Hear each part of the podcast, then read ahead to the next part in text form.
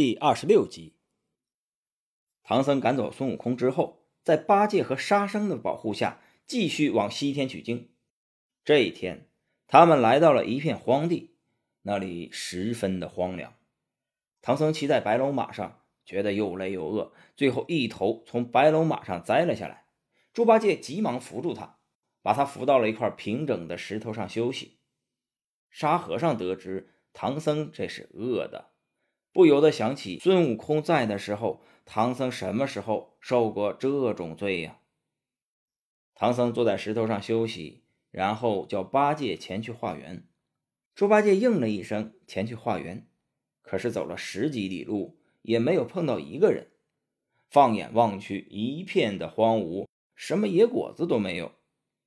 猪八戒是又饥又累，见到有一块草地，想着先休息一下，再去找吃的，就躺在草地上睡起觉来。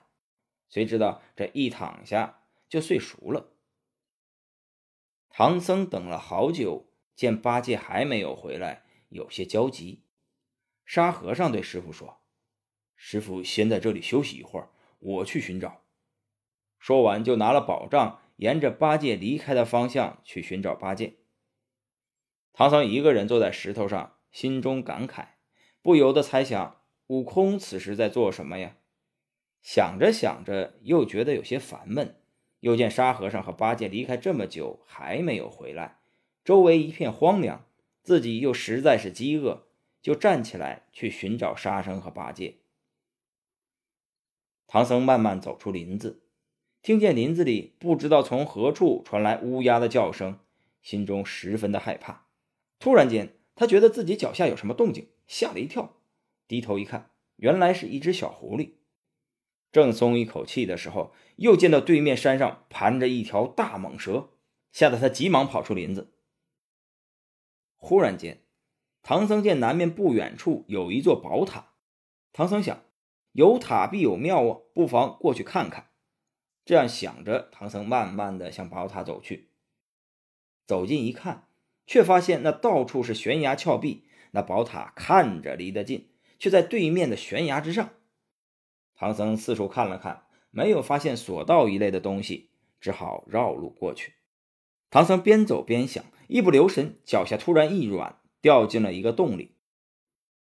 唐僧掉进去之后，发现前面不远处有一个石床，石床上躺着一个人。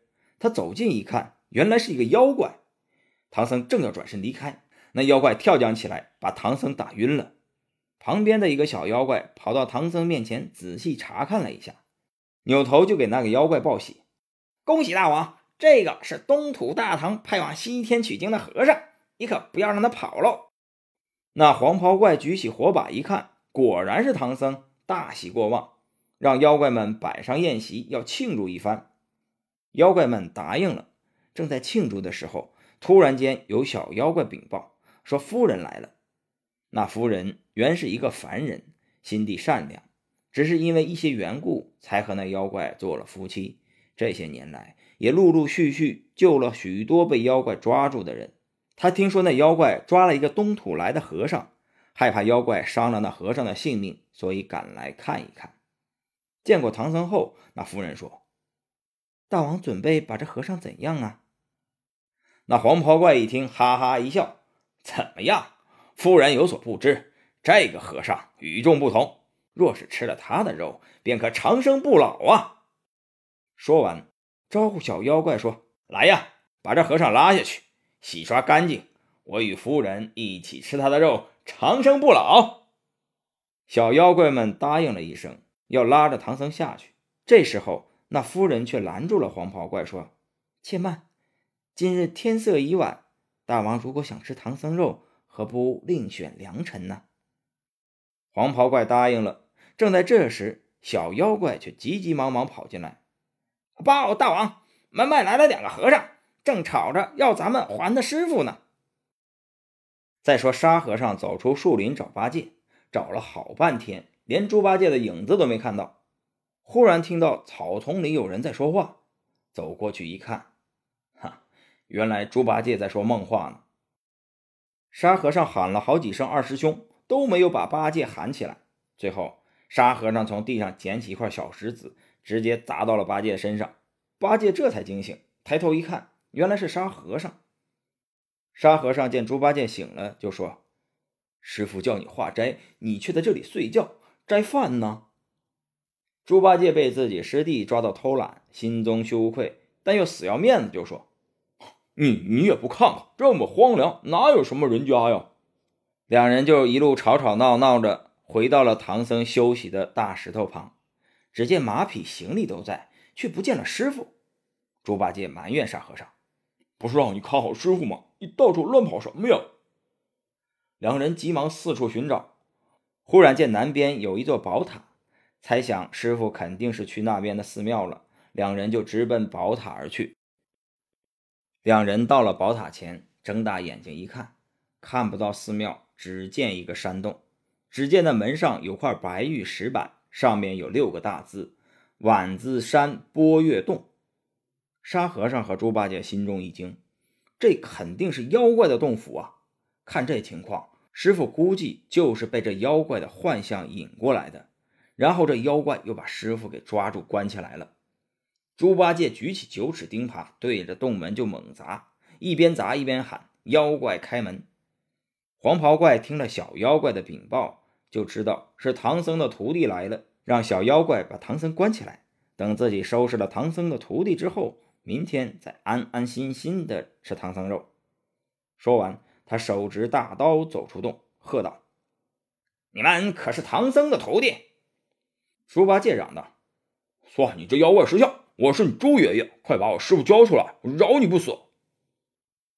妖怪哈哈大笑道：“你师傅，哼，已经被我做成人肉包子了。”猪八戒和沙和尚一听，非常的恼怒。猪八戒举起钉耙就往那妖怪砸去，那妖怪不慌不忙，举起钢刀迎战八戒。猪八戒渐渐招架不住，沙和尚见了，忙丢下行李上前助战。两人大战黄袍怪，斗了几十回合，仍然不分胜负。唐僧被绑在妖洞的后院里，正在哭哭啼啼的悲伤烦恼。只见一妇人走进了院来，那妇人趁着黄袍怪出去迎战，小妖怪们看守松懈，小心翼翼地躲过众人，来到后院。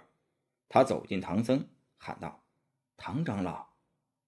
唐僧吃了一惊，以为又是那妖怪。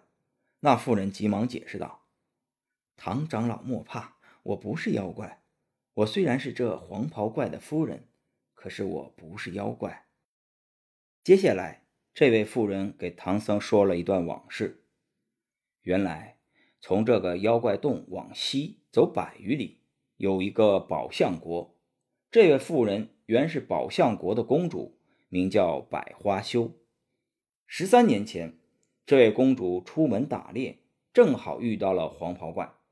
那黄袍怪见她美貌，就动了心思，将公主引到荒野，施展妖法，将她抢到了波月洞。公主对唐僧说：“长老，我若能再见父王一面，死也瞑目了。我叫黄袍怪饶了你，你出去后帮我带一封信给我父亲。”唐僧答应了。公主急忙写好一封家书，封装好，将信交给唐僧，然后放了唐僧。唐僧将那封信捧在手里，说道：“女菩萨，多谢你救命之恩，我这一离开到贵国去，定然会将书信交给国王。可日久年深，若你父母不肯相认，可怎么办呢？”公主说：“无妨，我父母没有儿子，只生了我们三个姐妹，见了这封书信，一定会想相认的。”唐僧将那封信藏在袖子里，谢过公主就往外走。公主忙扯住他说：“前门你出不去，大小妖精正在门外摇旗呐喊，擂鼓摔锣为大王助威，和你的徒弟正在厮杀，你还是从后门走吧。”唐僧听了，谨遵吩咐，辞别了公主，来到后门外，不敢独自走，藏身在荆棘丛中。再说洞门外，那黄袍怪正和沙和尚和八戒在半空中厮杀，忽然听到公主叫他，他就无心恋战，忙回到洞府，搀着公主问何事。公主说：“我刚才小睡，梦见一金甲神人前来向我所愿。”黄袍怪问：“你许过什么愿啊？”公主骗黄毛怪说：“我小时候在宫中曾许下过一个心愿，如果能招个好驸马，我就上名山布施斋僧。自从和你成亲后，夫妻恩爱十三年了，一直没有还愿，所以神人前来向我所愿。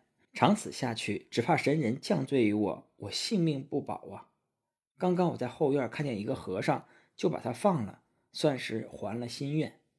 大王看在我的薄面上，就饶了那和尚吧。”黄袍怪说：“放个和尚，小事一桩。可是你不吃唐僧肉，怎么能长生不老，与我白头偕老呢？”公主说：“可是吃了唐僧肉，恐怕会惹恼神灵，到时候只怕我立时会丧命的。”黄袍怪思量再三，就同意了，出去对八戒和沙和尚说：“我不是怕你们啊，只是看在我夫人的面子上饶了你们。